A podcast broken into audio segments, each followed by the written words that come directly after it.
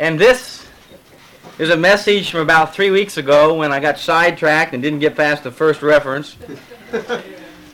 and then last week, Brother George was here, and so it's been a while since we've looked at the book. Read with us, please, 1 Thessalonians chapter 2, beginning in verse 1. For yourselves, brethren, know of our entrance in unto you, that it was not in vain. But even after that we had suffered abroad, and were shamefully entreated, as ye know at Philippi, we were bold in our God to speak unto you the gospel of God with much contention. For our exhortation was not of deceit, nor of uncleanness, nor in guile, but as we were allowed of God to be put in trust with the gospel, even so we speak, not as pleasing men, but God which trieth our hearts. For neither at any time used we flattering words, as ye know, nor a cloak of covetousness, God is witness. Nor of men sought we glory, neither of you, nor yet of others, when we might have been burdensome as the apostles of Christ. Now, Father, we ask you to open our eyes and ears of understanding. We ask you this morning, Father, to give us uh, great grace, Father. Open, Lord, uh, our minds that the Word of God may find fertile ground, that the Word of God, Lord, may spring forth. And Lord, pray that the cares of this world won't choke it, Father, or the or the fowls of the air would come and snatch it away. But Lord, we ask it to bring forth and and Father, bring that fruit that, that you intend for it too. And we ask you this morning to guide each thing that's said and each thing that's done. Thank you again for bringing my brothers from Kansas City. God bless them, Lord, spiritually make their time profitable for us. In Jesus' name we do pray. Amen. All right, First Thessalonians chapter 2, as you, as you know. Good morning. As you know, as we've come through, Paul is beginning a dialogue in chapter 2, and we're going to try and make up some time because we parked in chapter 1 for months. And uh, we're going to try and make up some time in chapter 2. And Paul begins by, by, by talking about his entering in. And we talked to you earlier about about the affliction Paul suffered in Acts chapter 16 at Philippi, and talked about him being beaten with many stripes. We went through that with you last time. But this morning I'm going to look specifically at verse 4. As Paul begins talking, he says, But as we were allowed of God to be put in trust with the gospel, even so we speak, not as pleasing men, but God, which trieth the hearts. I this morning want to address you as, as Paul addresses the Thessalonians, that we please God and not man. This is so pivotal and so basic, and everything that we do for this very point is the basis and the catalyst by which you do what you do. You see, one day we're all going to stand before the judgment seat of Christ, and every one of us are going to receive the things done in our body, whether they're good or bad, if you're saved here this morning. And because you're saved, and because you're a child of God, you are judged this morning as what? On earth you're judged as a what, and in heaven you're judged as a what? Do you remember? Covered this before. Okay? Amen. On earth you are dealt with as a son of God. On earth, the Bible says in the book of Hebrews, the 12th chapter, that despise not the chastening of the Lord, for he scourgeth every son whom he receiveth. And then he goes on there and he, and he says if you're not scourged as a son, you're a bastard. You're not God's son. And when we get to heaven, we're then judged as a servant. And that servitude is, is then based upon what we did on earth. Now, we've come through and we've taught you Job 26, the uh, seven probable questions, the judgment seat, and we've come through and, and talked about those things in the past. And I want you to understand this morning, as we look at Paul's, Paul's um, exclamation here in verse 4, please understand that the judgment seat of Christ is based upon Paul's statement that you please God and not men. When I had the junior high department, God really taught me this, and I remember one big workers meeting we had way back when, when, when uh, we, we basically came through the thing teaching that there are three things that are going to affect the judgment seat of Christ for you. There's going to be basically three things that are going to that are going to determine your stance. Going to be going to be as Paul said that you not be ashamed at that day. And those are number one, the time you spend in that book right there in front of you, the time that you invested in that book, the time that that book invested in you. The second thing would be then the time that you invested in, in yourself and in your family, in the things that are yours. And thirdly, the thing is what you invested in others. You see, number one, the book deals with your relationship with God. It deals with Him talking to you, you talking to Him, you meditating upon that book. The second thing deals with you, taking care of you and yours. For you see, I learned a long time ago that if I spend all my time ministering to you, I may lose me or my family. See? So I have got to, number one, be concerned about my vertical relationship with Jesus Christ. Secondly, I must be concerned with my wife and my son. And then thirdly, I must be concerned with those around me. Now, the one common factor that that judgment seat is going to be based upon is heart attitude. Why did you do what you did? Why are you doing what you're doing? Why, what is the motive? What is the underlying reason that is prompting you or compelling you to do what you do? You see, that's the thing that separates the men from the boys. We could take two parallel churches with two very similar congregations and two very similar pastors who have about the same oratorical ability, who have about the same understanding of the ministry and the pastorate, and we could take those churches who are doing basically the same work and reaching approximately the same number of people, and at the judgment seat of Christ, the rewards for one church to another could be as different as night and day. You say, why? Because one church may have been laboring in the flesh, laboring for the circumstances and the physical surroundings. The pastor may have gotten up and preached because he is the pastor, that he now has is a rev, that he now has come to the place to where he has arrived, to where, you know, whatever reason you might come through, the praise and the glory of men. Amen? You with me? Amen. The other pastor may be up there uh, giving himself to Jesus Christ and saying, Holy Spirit of God, this morning, let not I speak but you. Holy Spirit of God, take me and use, let the Word of God find its mark in lives. And although physically, although on the surface, although both churches may be fundamental, both churches may, be, may have a very great facade, the thing that is the difference between those two churches are the heart. Why are you in the pew? Why am I in the pulpit? See, why do we do what we do? Paul is very specific to say, now, hey, when God allowed us to have the gospel in verse 4, he says, We spoke to you plainly, not as pleasing men, but as God. And look at the next thing he says, which trieth the hearts. He said, I am going to speak, and anything I do is going to please God. Why? Because God is going to try the hearts. The word try in the Old English may be, may be used today as the word prove. God is going to prove your heart. Now, turn with me please to the same book, the fourth chapter. 1 Thessalonians chapter 4. Now, I've talked to you, one reason we're in this book is because the church of Thessalonica is probably the model church as far as an epistle for us to pattern our lives after as a church. This church is, is a church that Paul exhorted, a church that Paul commended. This church is a church that Paul loved, that was reaching all of Macedonia and Achaia with the gospel. So much so that Paul needed not to speak when he came.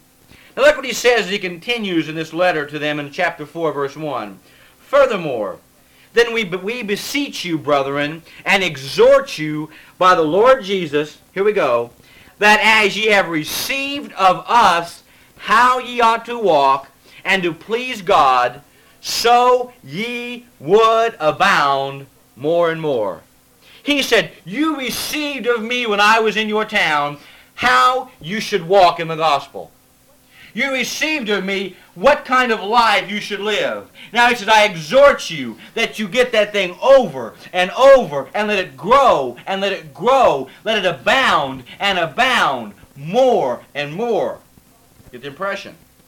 Paul says, you not only, not only do I have the responsibility to please God in what I said to you, but you have the responsibility to take what I said and walk with it and use it and let Jesus Christ be glorified in your life. Amen? Do you believe that this morning? So the bottom line is pleasing God, not man. Pleasing God, not man. Turn me to the book of Colossians. The book of Colossians, the first chapter. Colossians chapter 1. Colossians chapter 1.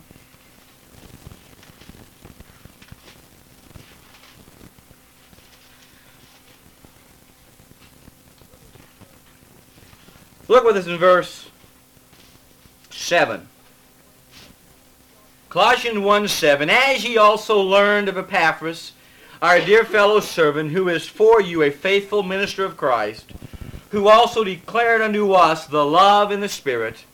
For this cause we also, since the day we heard it, do not cease to pray for you, and to desire that ye might be filled with the knowledge of his will in all wisdom and spiritual understanding. Verse 10. That you might walk worthy of the Lord, unto all what? Pleasing. Being fruitful in every good work, and increasing in the knowledge of God. Question, who is God? Isn't God the creator, the holy God who spoke the worlds into existence? Amen? Isn't God the I am? Isn't God the Alpha, the Omega? Isn't God God? What do you think it would take for you to, do? what kind of walking, what kind of life do you think it would take for you to please a holy, triune God? Any ideas? It would be on a par of excellence, wouldn't it?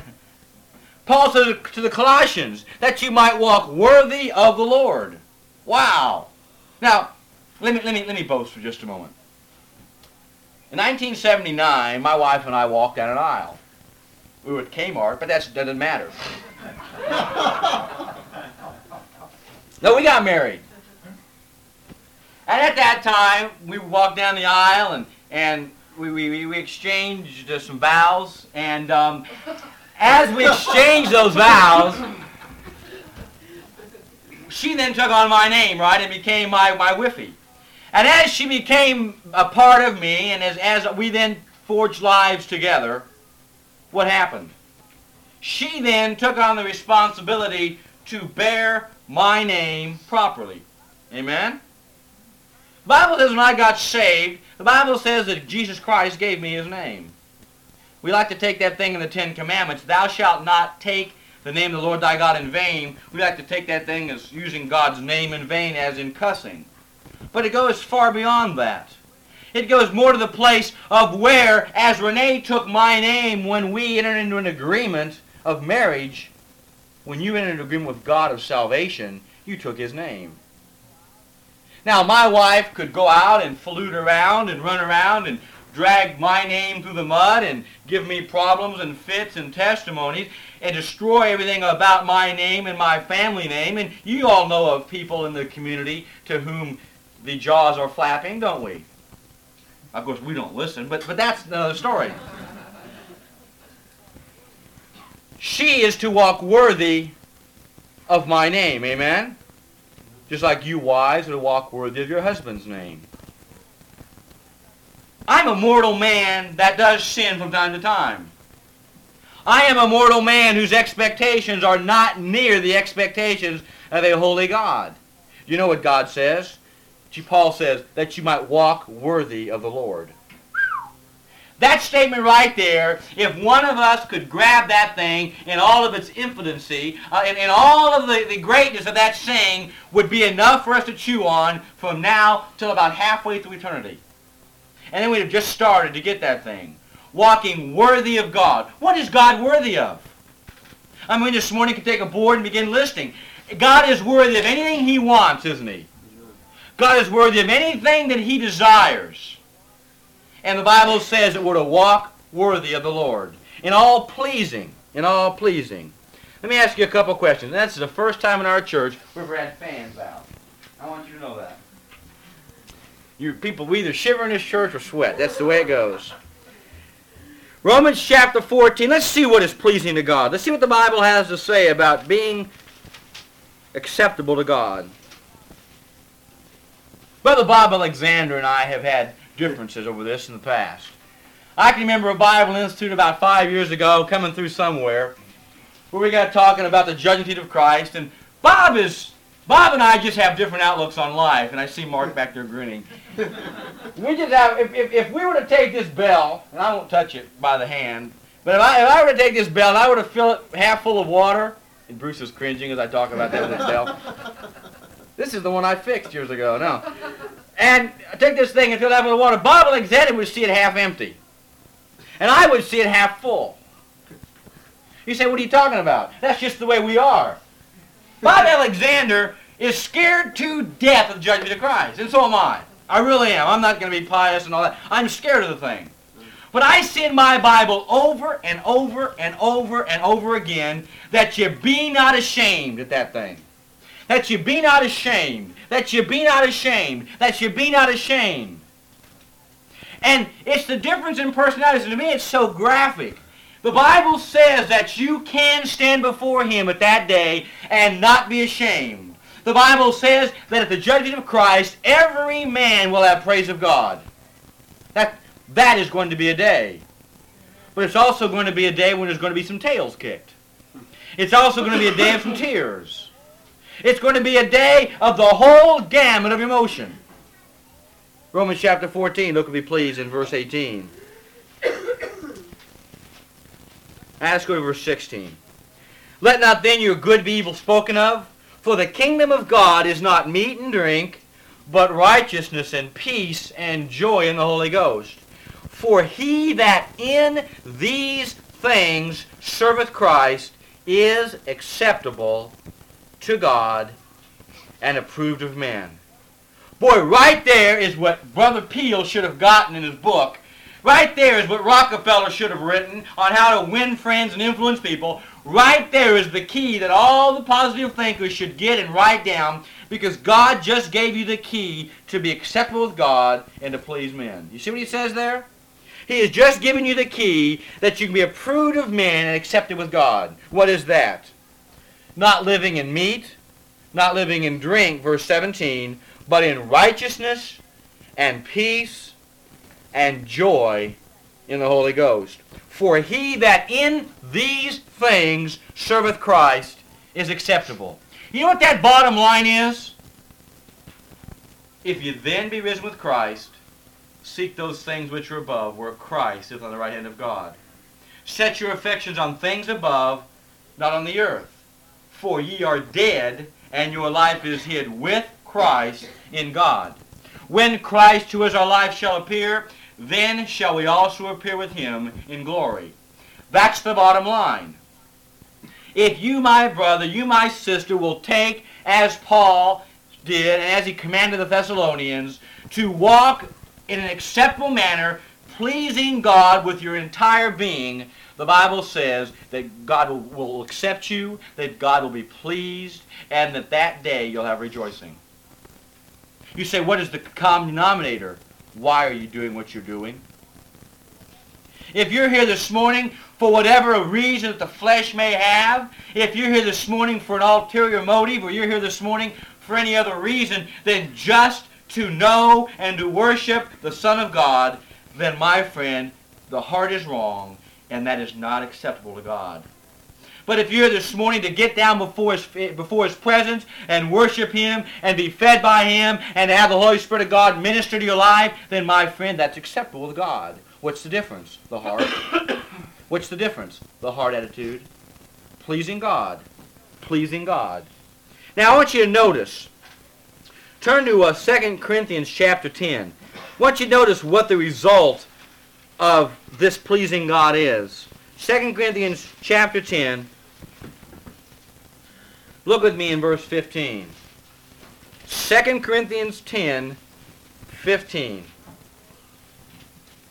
The Bible says, Not boasting of things without measure, that is, of other men's labors, but having hope, when your faith is increased, that we shall be enlarged by you according to our rule abundantly preach the gospel in the regions beyond, and not to boast another man's line of things made ready to our hand. But he that glorieth, let him glory in the Lord. Look at verse 18 very carefully. For not he that commendeth himself is approved, but whom the Lord commendeth. You see that thing? The Bible says that if I run around and I say, you know, I have my PhD and I pastor a church of 9 million and, and you know, we have 476,212 buses that run every Sunday and, and we do this and we do that and we do this and God's done, and, and we begin commending ourselves and, and, and exalting the work and exalting our labors, the Bible says that man is not approved. But a man is approved when God approves him. Now, can you think back to our study in the first chapter of the book? We talked about God's seal of approval on a man. Does anybody remember what that was? Curveball. The seal of approval of God upon a man is the power of God resting upon his ministry. Remember we talked one Sunday about the power of God resting upon a people and upon a man. And Paul said, when I, when I delivered you the word, let's read, let's read it. Turn back to 1 Thessalonians chapter 1. Verse 5. 1 Thessalonians 1 5. For our gospel came not unto you in word only, but also in power, and in the Holy Ghost, and in much assurance, as ye know what manner of men we were among you for your sakes. And ye became followers of us, having received the word in much affliction with joy of the Holy Ghost. Paul said God approved us that we were his man by the power of God upon our ministry. And he said, because you saw God's approval, because you saw God's, um, God's uh, acceptance, he said, then you became followers of us. Are you with me? I'm just listening for snoring.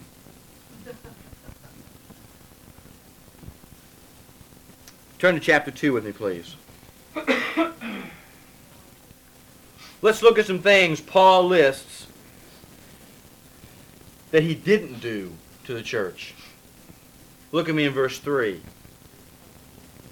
He says in 2 3, For our exhortation was not of deceit, nor of uncleanness, nor in guile. You know what Paul didn't do? Paul didn't come in and lie to them. Paul didn't come in and make things look a little bigger than they were. You know what? You know what the temptation is, especially coming from a big church in Kansas City to a little church or no church at all. The temptation is up there everything's grand. Up there everything's big. Up there everything is professional. Up there everything is done right. Truman Dollar's motto was, if, it, if you're not going to do it right for the Lord, don't do it at all. And he would take spare no expense to do the thing right and proper. And I believe that.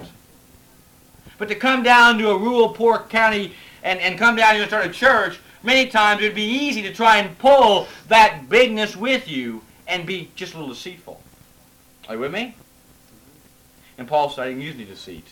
So he says next, nor uncleanness, nor guile.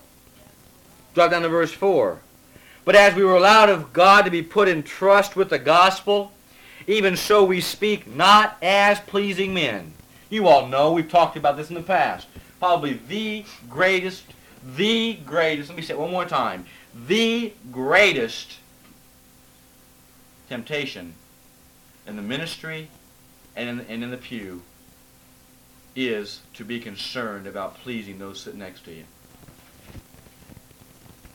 probably the greatest temptation is pleasing those people you're listening to. Well, how are you going to build a church if you say things they don't like? Well, how are you going to build a church if you talk about sin all the time?